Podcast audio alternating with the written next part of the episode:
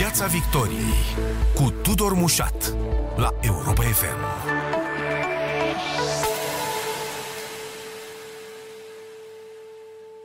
Bun găsit în Piața Victoriei, ca de obicei la radio și pe Facebook. Discuție despre subiectul fierbinte al momentului, vaccinul care ar trebui să pună capăt pandemiei de SARS-CoV-2 Uh, un vaccin despre care autoritățile din România tot vorbesc de câteva zile, insistent, ne dau detalii despre cum va arăta campania, despre cum va arăta organizarea întregului proces de aducere, de stocare, de vaccinare a populației. Încercăm să explicăm cât mai multe lucruri astăzi despre acest uh, vaccin. Îl salut pe cercetătorul Marius Geantă, președintele Centrului pentru Inovație în Medicină. Bună seara, bun venit în Piața Victoriei. Bună seara, mulțumesc și eu pentru invitație. În primul și în primul rând, știți că întrebarea pe care și-o pune toată lumea, am văzut chiar și medici în momentul ăsta, uh, domnule Geantă, este cât de sigur e un astfel de vaccin și cred că aici sunt două elemente care duc la întrebarea asta. Uh, tehnologia asta nouă, revoluționară, ARN mesager uh, și faptul că a fost dezvoltată atât de rapid totuși în raport cu alte procese de gen. Cred că e important să, să punem uh, lucrurile în contextul zilei în care, în care discutăm, în care avem pe masă uh, diverse tipuri de date comunicate de companiile producătoare, Pfizer, Moderna și AstraZeneca, pentru a le numi pe, uh, să spunem, cele mai avansate. Aceste date, în acest moment, în privința vaccinului Pfizer, sunt în curs de evaluare de către agențiile de reglementare din Statele Unite și din Europa. Iar uh, la capătul acestui proces de reglementare vom avea o decizie în privința uh, autorizației pentru utilizare de urgență. Decizia poate să sune în felul da, nu, nu încă. Mm. Foarte probabil, în baza datelor pe care le avem și având în vedere criza de sănătate publică, ne așteptăm ca răspunsul să fie da. De ce e atât de important acel moment? Pentru că este momentul în care se va naște ceea ce noi numim prospectul medicamentului, rezumatul caracteristicilor produsului. Până la acel moment, noi putem să ne referim doar la datele comunicate de companii, care sigur că au o valoare foarte importantă, dar sigur că nu sunt toate datele. Uh, avem date despre eficacitate, avem ceva date despre siguranță, numai că toate aceste date vor fi detaliate în acel prospect. Adică o să știm exact uh-huh. cui îi este indicat un anumit vaccin, care sunt contraindicațiile, care trebuie să fie precauțiile, precauțiile și care este profilul de reacții adverse. Dacă vorbim despre reacțiile adverse, uh, trebuie să înțelegem că, uh, în general, majoritatea reacțiilor adverse care însoțesc vaccinurile sunt reacții ușoare, care țin de injectarea vaccinului. Roșeață, durere, eventual febră pentru un număr de ore și ne așteptăm ca așa să fie profilul și pentru aceste vaccinuri. Da. Dacă vorbim despre reacții, uh, să spunem, mai grave, și am văzut multe speculații în spațiu public în, mhm. uh, în ultima perioadă, trebuie să spunem un lucru. Acest proces de dezvoltare a medicamentelor este extrem de riguros. În situația în care, să spunem că ar apărea o boală gravă legată de vaccinare sau, Doamne ferește, un deces, acestea ar fi cauze care întrerup studiile clinice și noi am văzut asta în perioada verii cu unul dintre studiile clinice, sau dacă medicamentul este pe piață, se poate merge până la scoaterea de pe piață acelui medicament. Adică toleranța este zero din partea autorităților de reglementare. Poate să sune tehnic, dar uh, uh, tot acest proces trebuie foarte bine înțeles pentru că, de fapt, ne dă nouă garanția. Și ne dă garanția pe ceea ce a spus dumneavoastră mai devreme, garanția că această tehnică nouă, dacă vorbim despre ARN mesager, sau tehnica bazată pe adenovirus, cum este vaccinul AstraZeneca, uh, tehnica în sine este safe, că vaccinul, cum să spun, este eficace și sigur și în același timp ne dă garanția că acest proces a fost condus așa cum... Deci pașii au fost parcurși, ne spuneți. Întrebarea probabil este cum de au fost parcurși atât de repede în raport cu ce am văzut uh, legat de alte, de alte produse de, de felul ăsta, cărora le-a luat mai mult să fie dezvoltate. Cum de acum a fost atât de repede? Dacă ne uităm la uh, vaccinuri, uh, oricum, vaccinul pentru Ebola, împotriva Ebola, a fost dezvoltat într-un uh, număr de ani de trei ori mai mic decât numărul clasic pe care îl știam. Adică uh, această limită a ajuns undeva pe la patru ani. Dacă ne uităm la alte tipuri de medicamente, uh, și am un exemplu în minte, acum aproape 10 ani, un medicament pentru o anumită formă de cancer pulmonar a fost aprobat într-o, într-un an și jumătate de când au început studiile clinice, tocmai uh, pentru că s-a dovedit extrem de eficient la o populație care avea nevoie de, de o soluție de tratament și a beneficiat tot de o cale Uh, rapidă de evaluare. Asta trebuie să înțeleagă cei care se uită la noi. Aceste căi rapide de evaluare din partea autorităților de reglementare sunt prevăzute în legislație de foarte mulți ani și tocmai pentru situații de, de acest fel, în care contează fiecare zi. Să explicăm un pic și tehnologia asta, care iarăși a stârnit, ca orice lucru nou, uh, probabil că și entuziasm foarte mare, dar și probabil teamă. Uh, că acest vaccin uh, bazat pe tehnologia ARN mesager uh, înseamnă altceva decât se făcea până acum cu un vaccin. Nu conțin virus inactivat, ci un cod, practic, nu? Proteina față de care se formează anticorpii protectori existent în virus are un cod ARN și, practic, prin această injecție, organismul învață ce să facă fără să fie confruntat cu virusul vine un mesager, nu? Ca să explicăm uh, așa plastic uh, formula, vine un mesager, învață organismul ce să facă când se confruntă cu o astfel de situație, uh, el dispare, dar lasă această informație, iar atunci când apare virusul, noi deja știm ce avem de făcut. Celulele noastre, organismul nostru știe deja ce are de făcut. E, cum ar trebui să ne raportăm la tehnologia asta? Asta e întrebarea. Explicația e absolut, absolut corectă. Uh, se injectează vaccinul care uh, se bazează pe această tehnologie. Celulele din locul în care se vaccinează uh, captează acest ARN mesager care conține exact informația necesară pentru ca aceste celule ale noastre să înceapă să producă acei țepi pe care noi îi vedem în toate imaginile care ne arată SARS-CoV-2 cum arată. Acei țepi, aceea, aceea este proteina spike, este cea implicată în apariția bolii, de, de fapt. Acest vaccin uh, duce la sinteza acelei proteine. Proteina respectivă este uh, recunoscută de sistemul imun, de multe componente ale sistemului imun și apare, uh, apare, se dezvoltă această protecție. Oamenii trebuie să înțeleagă următorul lucru și anume că această cantitate de vaccin este limitată. Deci, cu alte cuvinte, procesul de producție a proteinei spike de către celulele de la locul injectării este limitat în timp, adică ține atât cât este nevoie pentru a activa sistemul imun și a avea această, această protecție. Bun. E genul Sunt... de tehnologie da. perfectă pentru secolul 21 și uh, sper ca uh, să avem o confirmare uh, legată de, de COVID-19 pentru că oportunitățile, de fapt, legate de această tehnologie merg mai departe. Și Asta voiam să vă întreb, domnule Geantă. Ce s-ar putea face cu astfel de tehnologie dincolo de rezolvarea pandemiei de SARS-CoV-2? În apariția cancerului, în activarea sistemului imun are un rol cheie. Ehm, celulele canceroase nu mai sunt recunoscute de sistemul imun și cancerul pro, proliferează. Același tip de, uh, de abordare poate fi folosită pentru a produce uh, antigene, genul acesta de proteine, care să activeze sistemul imun și să reînceapă să lupte împotriva cancerului. Este un mecanism teoretic și știu că sunt deja studii uh, care încep să exploreze beneficiile și în oncologie.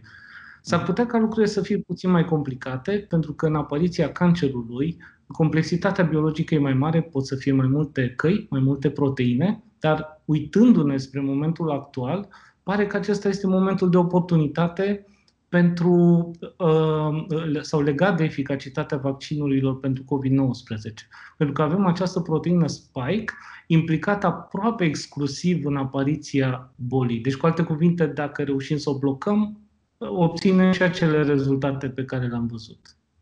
Bun, acum spuneam, sigur, e o tehnologie nouă, e altceva. Oamenilor le-a luat oricum foarte mult, nu decenii întregi, să se obișnuiască cu ce înseamnă un vaccin și cum funcționează el. Abia ce poate unii au înțeles, a apărut uh, această idee că, iată, apare o cu totul altă tehnologie, nu mai replicăm secvențe din vaccin, ci pur și simplu uh, reconstruim noi uh, și dăm organismului ce trebuie să învețe atunci când se va confrunta Uh, și de asta mă gândesc că poate suscită neîncredere. Pe de altă parte, uh, poate că e o neîncredere suscitată și de neelucidarea circumstanțelor în care a apărut acest virus. Nu m-aș feri să întreb lucrul ăsta, pentru că în continuare n-am primit o explicație pertinentă, nu știu, sigur nu o să elucidăm noi în emisiunea de față, dar poate că și de aici vine această idee. Aha, e un vaccin pentru ceva care nu știm cum a apărut, avem bănuieli că s-ar putea să fie apărut uh, uh, făcut de mâna omului și așa mai departe. Și atunci, iată, a apărut problema, după care cineva a venit și cu rezolvarea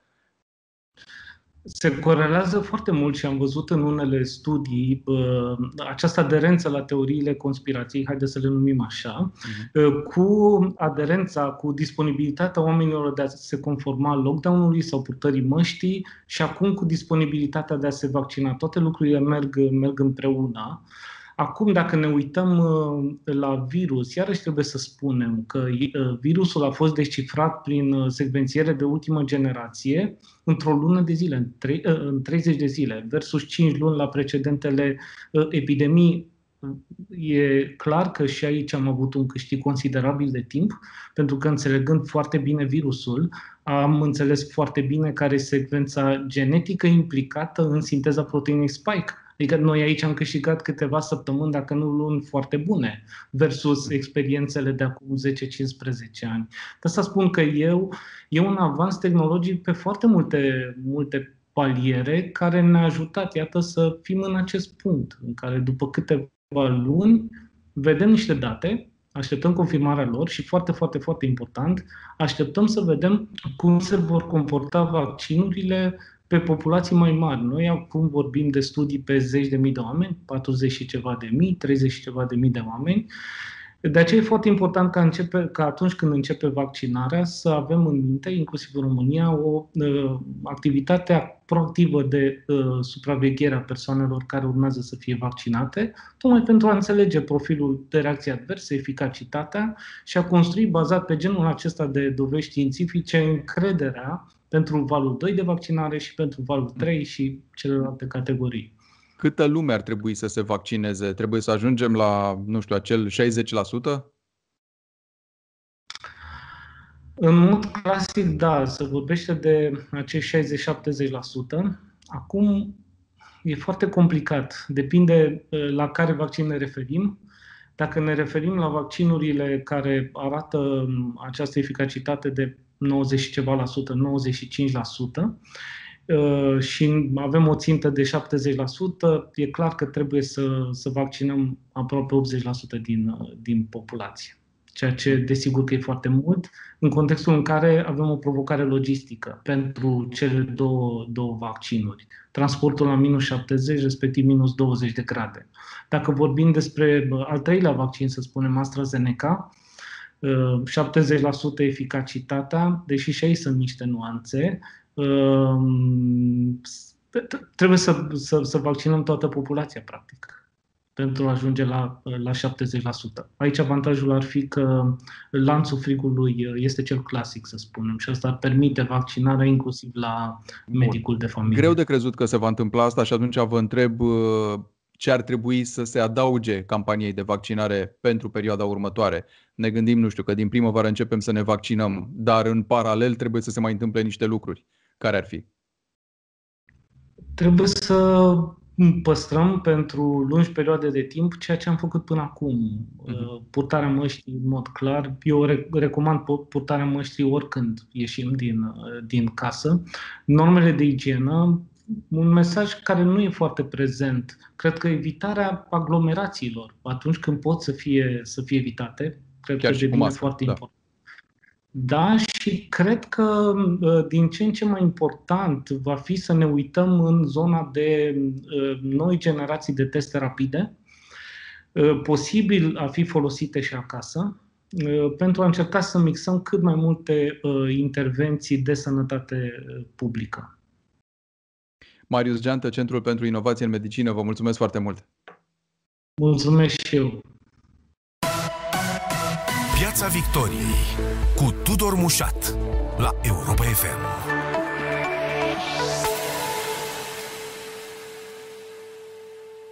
Îi spun bun venit în Piața Victoriei lui Ștefan Dascălu, cercetător în imunologie la Oxford. Bună seara!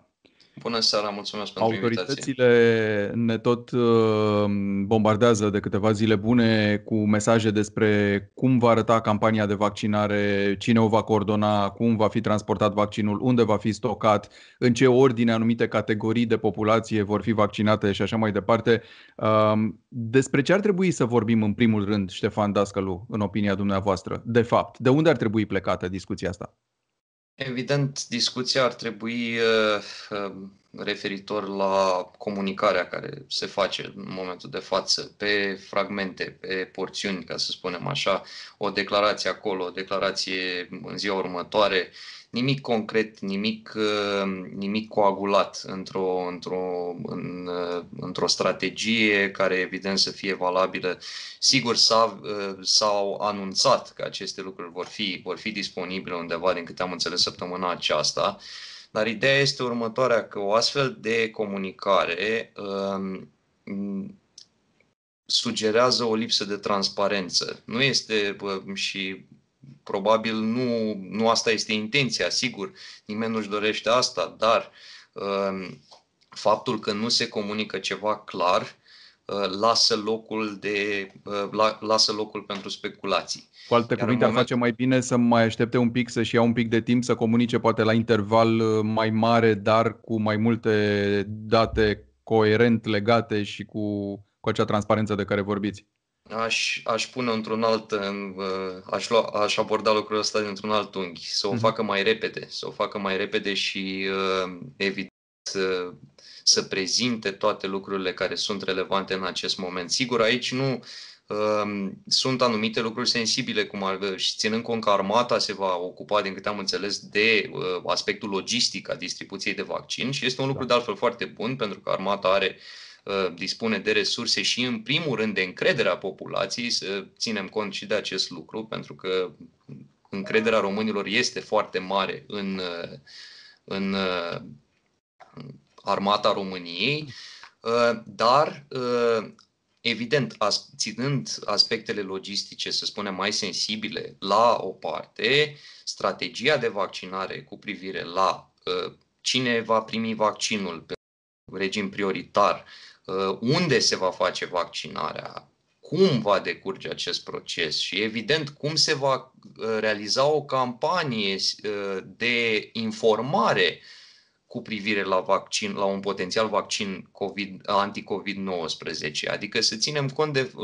de reticența oamenilor de a se vaccina în general, nu doar, nu doar împotriva virusului SARS-CoV-2, deci noi Apropo, avem probleme... iertați-mă, credeți că reticența în cazul ăsta va fi mult mai mare decât în cazul altor uh, vaccinări?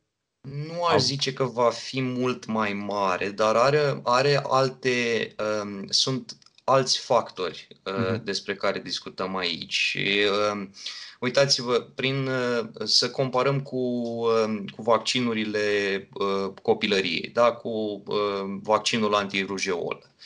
Uh, care evident a fost ținta conspirațiilor și este în continuare, uh, tot felul de povești uh, care au fost de altfel demontate științific de nenumărate ori și s-a demonstrat că ele sunt false și nici nu are rost să le menționez, dar ideea care este că și acolo, la un vaccin demonstrat sigur pe care îl avem și aici important, îl avem de foarte mult timp și a reușit să reducă morbiditatea și mortalitatea cauzată de uh, virusul rujeol. Uh, uh, acest lucru, uh, prin comparație cu, cu un vaccin anti-SARS-CoV-2 care va apărea, care să zicem că este recent, da? a fost dezvoltat într-un timp foarte scurt. Ori omul se gândește, evident, când aude că vaccinul a apărut într-un an de zile, că studii clinice s-au făcut, ca așa.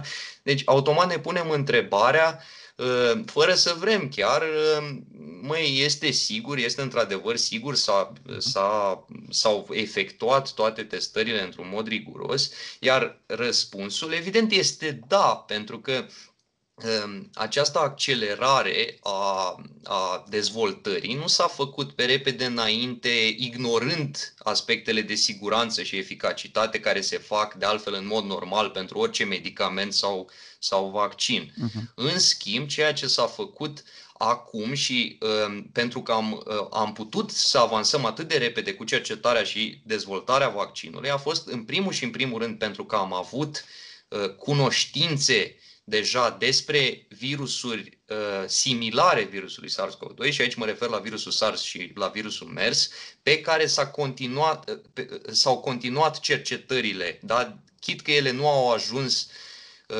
printr-o minune, într-adevăr, nu au ajuns și ele pandemie, deși au avut potențial. Uh-huh. Uh, pe lângă acest lucru, resursele materiale, resursele financiare, uh, resursa umană, care a contribuit la dezvoltarea vaccinului, vaccinurilor actuale, da, care se află în stadii avansate și nu doar cele în stadii avansate, că sunt vaccinuri foarte promițătoare care se află în stadii mai puțin avansate de da. uh, dezvoltare. Iar toate lucrurile acestea uh, trebuie comunicate, da? nu, a, nu s-a neglijat siguranța, din potrivă, siguranța a fost prioritară de a, și din acest motiv la noi nu s-a aprobat un vaccin cum s-a făcut, de exemplu, în Rusia sau în China sau în alte țări, în care efectiv s-a sărit peste faza de testare 2 și 3, care se durează luni de zile, pe un număr foarte și se efectuează pe un număr foarte mare de oameni, la noi nu s-a făcut acest lucru. Noi am mers pe siguranță și pe eficacitate. Nu s-a implementat absolut nimic uh, care nu uh, a fost demonstrat sigur. Deci ziceți că lucrurile astea pe care noi le discutăm acum uh, ca de la jurnalist la specialist în beneficiul publicului nostru ar trebui de fapt prezentate de la nivel înalt, de la aceeași tribună de la care președintele, de exemplu, anunță ce depozite vor fi folosite, cine e coordonatorul campaniei, că armata va face și va drege, că sunt anumite categorii uh, într-o anumită ordine, tot de acolo ar trebui, sau cu ajutorul unor specialiști invitați acolo, ar trebui discutate toate lucrurile astea. Oameni buni, vaccinul ăsta a fost dezvoltat foarte repede, dar asta nu înseamnă că e mai puțin sigur. Sau e bazat pe uh, cercetări prealabile, exact cum spuneați, pentru alte situații care au folosit din plin acum. Toate lucrurile astea ar trebui, spuneți, puse într-un, într-o formă coerentă, consistentă pentru, pentru uzul nostru.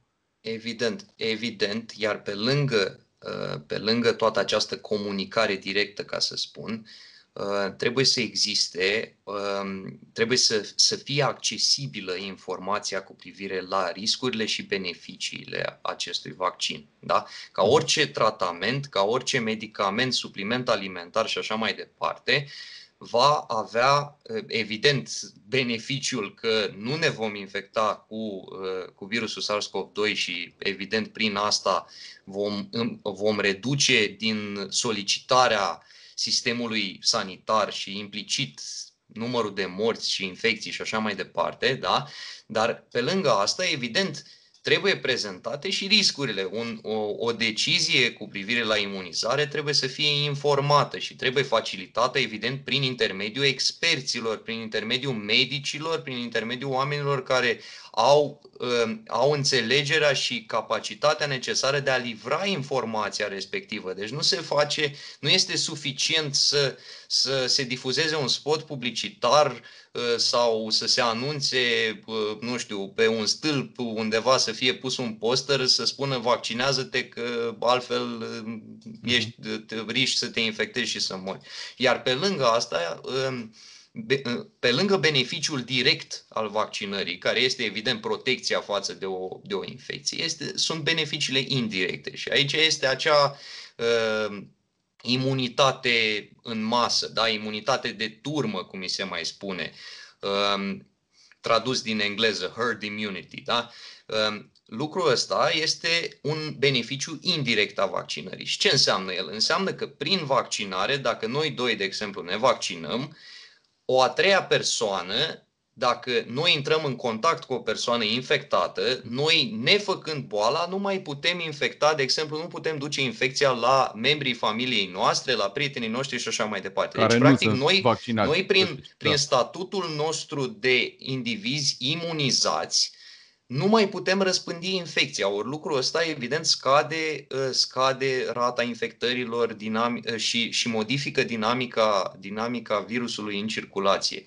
Iar lucrurile acestea, evident, sunt importante. Și de ce sunt importante? Fiindcă, în primul și în primul rând, sunt oameni care ar vrea să se vaccineze dar nu pot. Nu pot pentru că au o condiție medicală uh, preexistentă, au probleme eventual cu sistemul imunitar, bolnavi cronici sau chiar acuți și așa mai departe. Deci există excepții medicale da. Um, uh, unde nu este recomandat uh, să-ți faci un vaccin.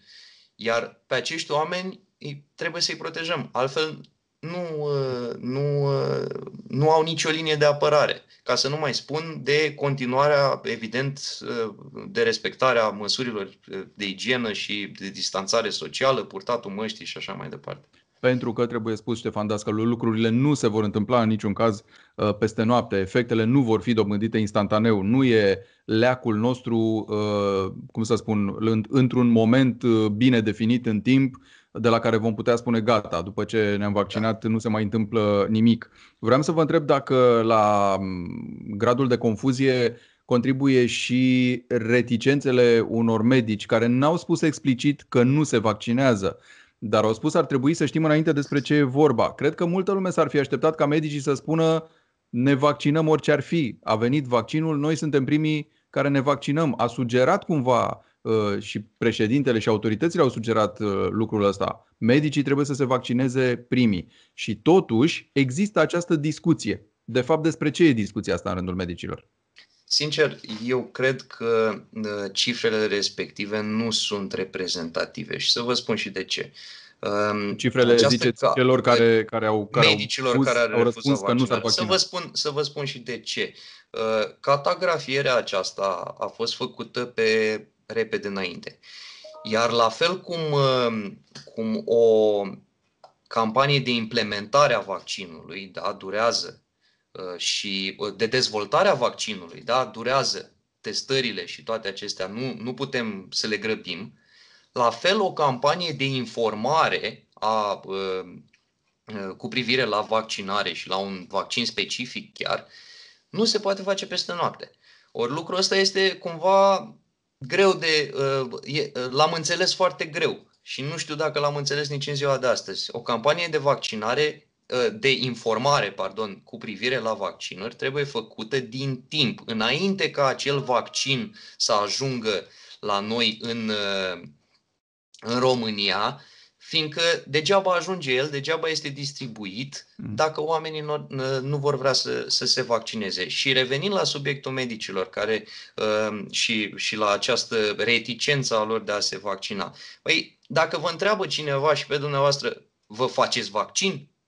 Acum, în, în, fără nicio altă informație, fără nimic Uh, deci nu în condițiile în care se va recomanda un vaccin sigur, eficient și așa mai departe. Da, da, știți că lumea se așteaptă ca medicii care, că nu există, care... nu există încă un vaccin aprobat. Bun, deci... numai că medi- se așteaptă, lumea se așteaptă ca medicii care cunosc uh, și uh, modalitatea de intervenție a acestui vaccin în organism și cum se produce el și așa mai departe, se așteaptă ca acești oameni să spună da necondiționat. Adică odată ce ne-am lămurit cum e făcut și ce face, să spunem da ne vaccinăm. Poate că aici e așteptarea, de fapt.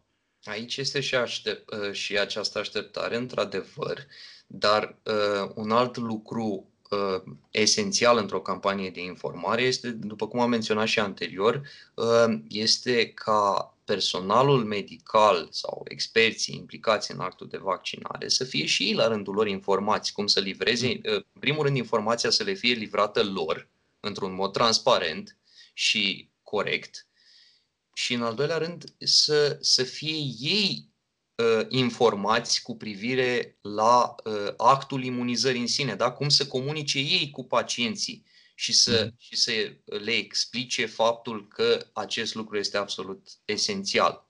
Da?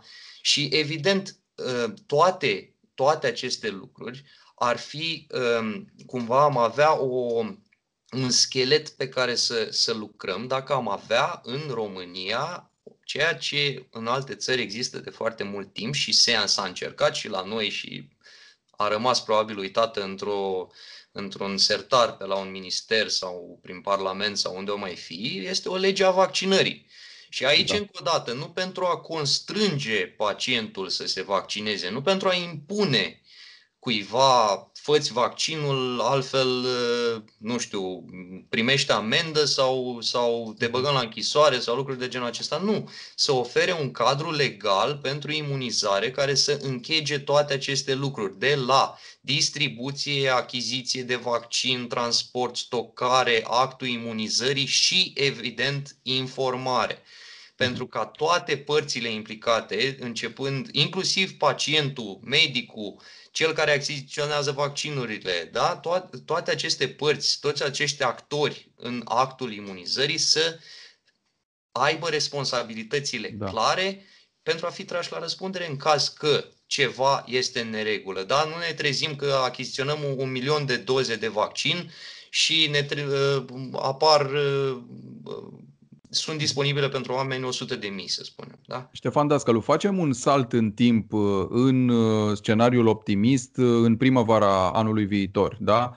Să zicem peste 4, maximum 5 luni de acum încolo, în care vaccinul a ajuns inclusiv la ceea ce numim populația generală, la cetățenii care nu sunt categorii speciale, medici, personal de da. primă da. linie și de intervenție și așa mai departe și o parte din această populație generală, nu știu, să sperăm că poate 50%, poate 60% face acest vaccin după ce a fost informată în prealabil.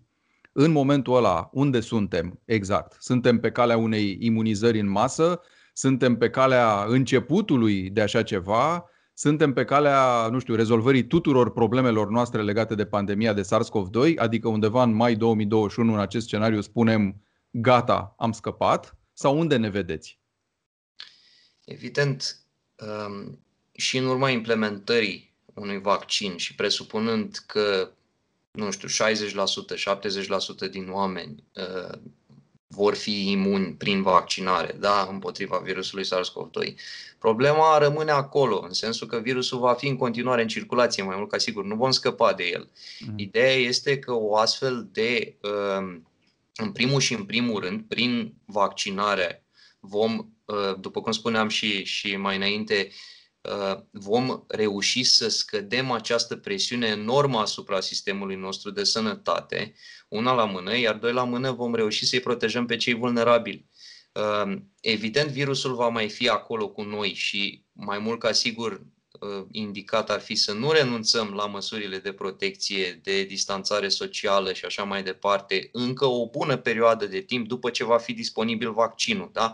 Adică chiar dacă apare astăzi și se încep imunizările, asta nu înseamnă că noi, noi putem uh, și, și mai mult dacă nu, uh, nu avem noi înșine imunizarea zisă, Um, să, să renunțăm la aceste măsuri, fiindcă, evident, va dura un timp până, până vom ajunge, dacă vom ajunge, și eu sper că acest lucru este, este realizabil, la un nivel de, de imunitate colectivă care va încetini suficient de mult răspândirea virusului, astfel încât, uh, astfel încât să putem reveni, să spun, la normal, da? cum eram înainte de acea, uh, ca această pandemie să se desfășoare la noi în țară și, evident, în lume. Ștefan Dascălu, cercetător în imunologie la Oxford, în Piața Victoriei, la Europa FM. Mulțumesc foarte mult! Mulțumesc și eu! Piața Victoriei cu Tudor Mușat la Europa FM.